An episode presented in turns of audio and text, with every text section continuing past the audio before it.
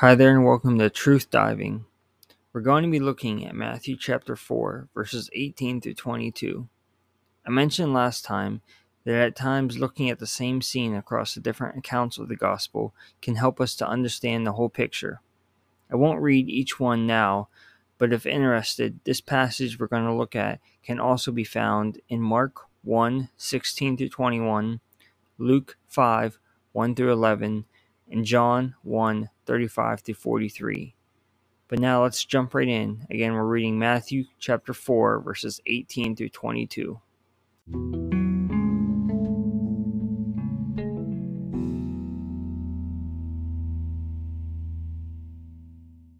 Matthew 4, beginning in verse 18.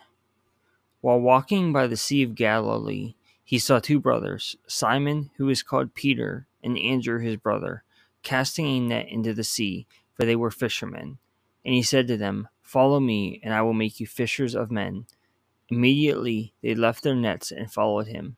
And going on from there, he saw two other brothers, James the son of Zebedee, and John his brother, in the boat with Zebedee their father, mending their nets. And he called them. Immediately they left their boat and their father and followed him. So here we see Jesus calling Simon and Andrew, and they immediately left their nets and followed him. And also John and James, who left their father and their boat to follow him. What exactly is so significant about these details that they're mentioned in each one of the Gospels? Well, they were fishermen. They weren't leaving behind their hobbies, but their livelihood. Whether they chose that career or if it was their only option, when Jesus called them, they left behind their nets and their boats. They didn't have a fallback plan. They didn't have something in case it didn't work out, but fishing was their fallback plan. It was all they had, and they left it. They did not stop to count the cost of following Jesus. This account in Luke chapter 5, verse 11, says that when they had brought their boats to land, they left everything and followed him. Though we see the disciples follow Jesus without hesitation, it does not mean that they chose the path that would make their lives the easiest, or for some, even the longest.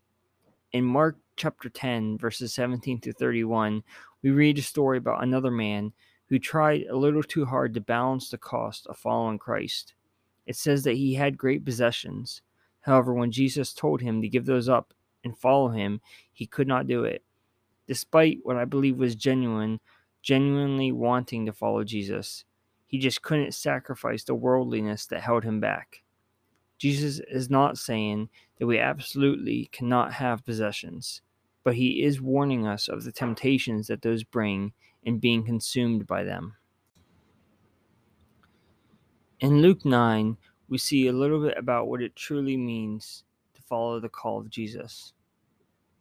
In verses 57 through 62, we read, as they were going along the road, someone said to him, I will follow you wherever you go.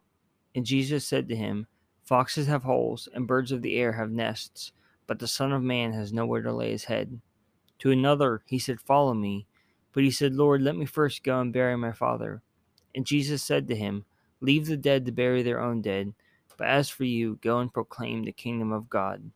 Yet another said, I will follow you, Lord, but let me first say farewell to those at my home. Jesus said to him, No one who puts his hand to the plow and looks back is fit for the kingdom of God. That, slight, that might sound a little harsh at first glance, but Jesus is trying to show the attitude necessary for us to truly surrender all of ourselves to Him.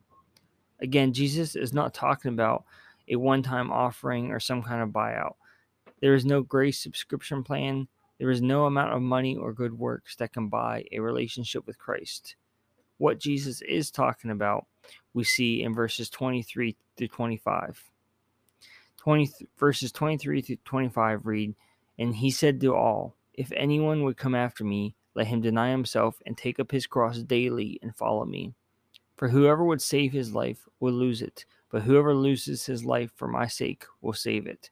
For what does it profit a man if he gains the whole world and loses or forfeits himself? It is a surrender that we need to make daily, not because the grace of Christ is not complete or expires, but because we often need to get up every single day and decide to follow Jesus. And then the next day we need to decide to decide to do it all over again. I have no idea what God is calling you for in your life, but I know that he is calling each one of us. Ephesians chapter 2 verses 19 says, "So then you are no longer strangers and aliens, but you are fellow citizens with the saints and members of the household of God." In 1 Peter chapter 2 verse 9 says, "You are a chosen race, a royal priesthood, a holy nation, a people for his own possession." A chosen race is not talking about any race that we can think of.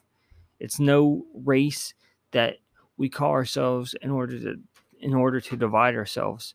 It is a race of all those who accept who accept salvation and entry through Christ Jesus. This is not just pastors, but all of us in this royal priesthood have a calling on our lives. That calling may be doing something big for Christ, or that calling may just be living faithfully right where we are at. God may not have called you to change what you do, but I'm sure that He has called you to change the way that you do it. It may be a call to surrender financially or some sort of possessions, or it might not. Maybe it is a call to surrender time and effort but there is no denying that He calls each of us to a deeper commitment. Thanks again for listening to Truth Diving, and we'll see you next time.